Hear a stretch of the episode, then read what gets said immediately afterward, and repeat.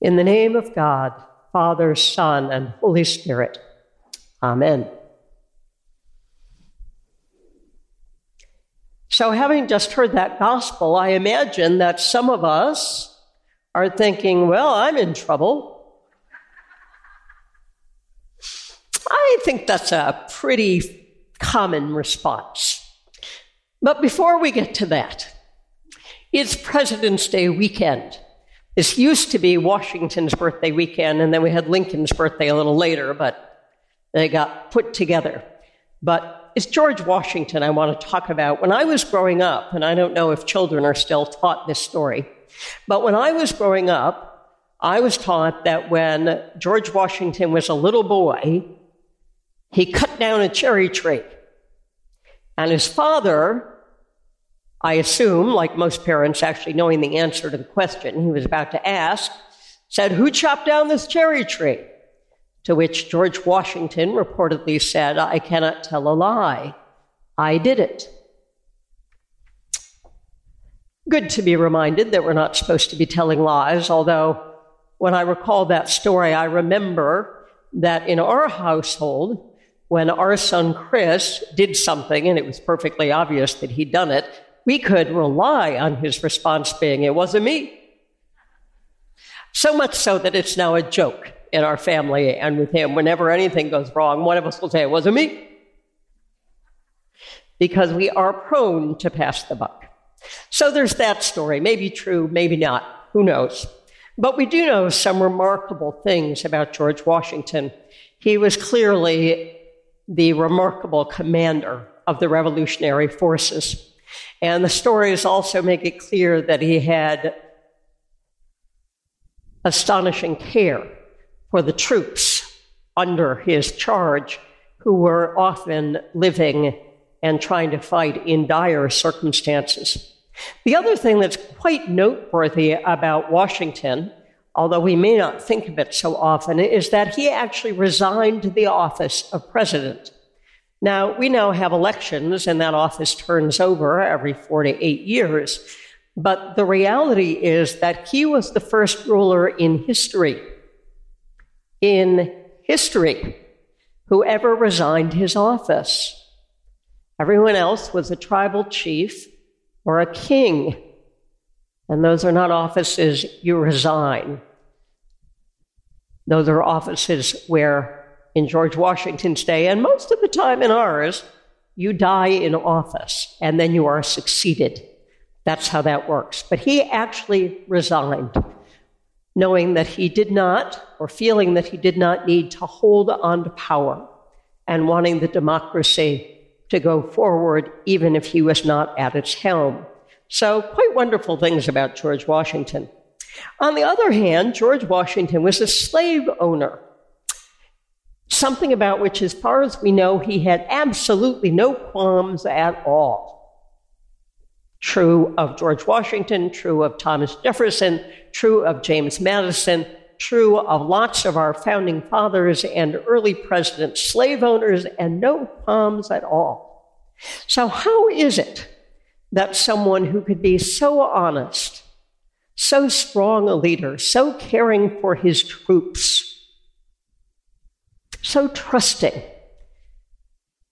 in the people of the country, which actually meant the white men of the country, how is it that he could be a slave owner with no qualms? Well, of course, that was because slaves were not people in George Washington's view or in the view of the majority of white men. Slaves were not people, they were objects, they were property. They were things that you could buy and sell. Now, mind you, we became quite adept in the country of allowing that they were people in terms of ability to commit criminal acts, but they weren't people in terms of their ability to lead a good life like anyone else.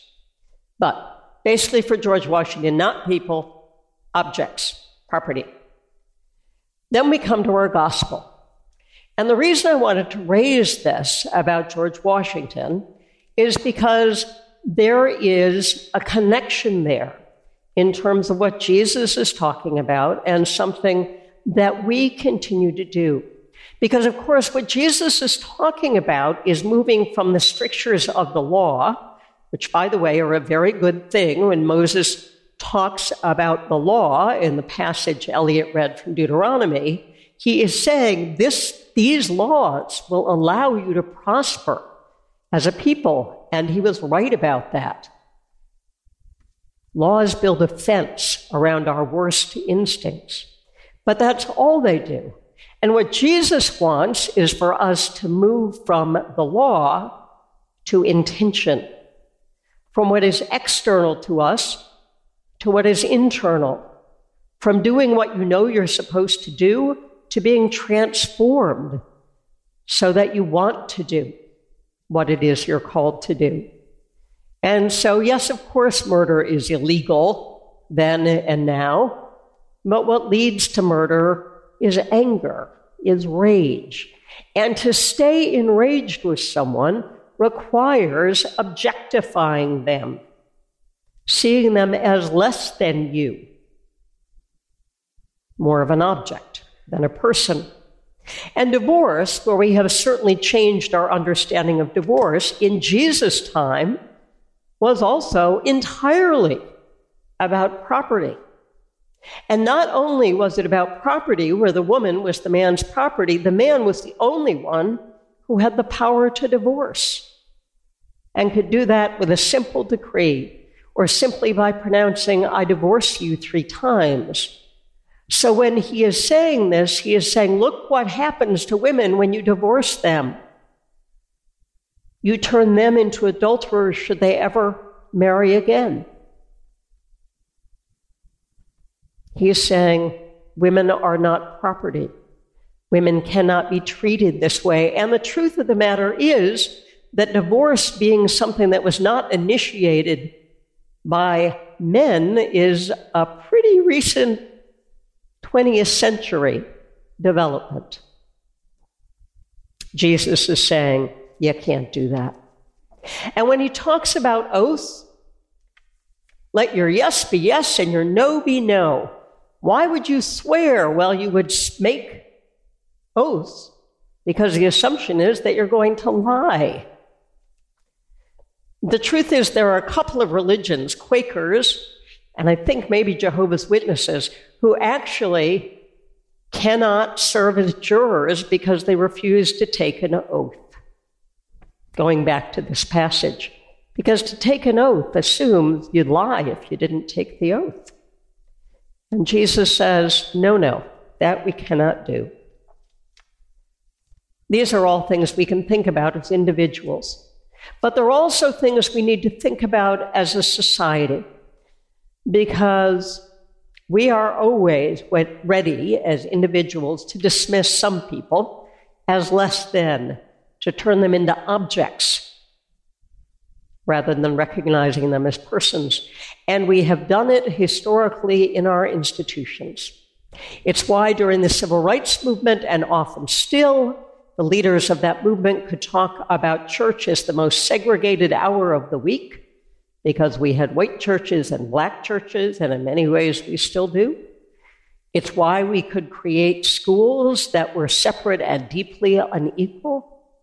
It's why we can talk about people who are different from us, whether they're people who speak a different language or are a different color or come from a country that we don't think much of, we can talk about them with venom and treat them as less than human. So, what are we to do? We are, I think, to start by telling the truth, as George Washington did, not about cherry trees, but about ourselves, about the things we do and the things we have done. Own up to the people we objectify, the people we think less of. And then doing that, we need to pay attention in the institutions, our businesses, our clubs, our church, our neighborhood, and who it is we objectify and dismiss in those places. And how can we do this without being stuck in despair. We can do this because Jesus, knowing all of who we are, keeps looking at each one of us, each one of us as a beloved child of God, worthy always of love.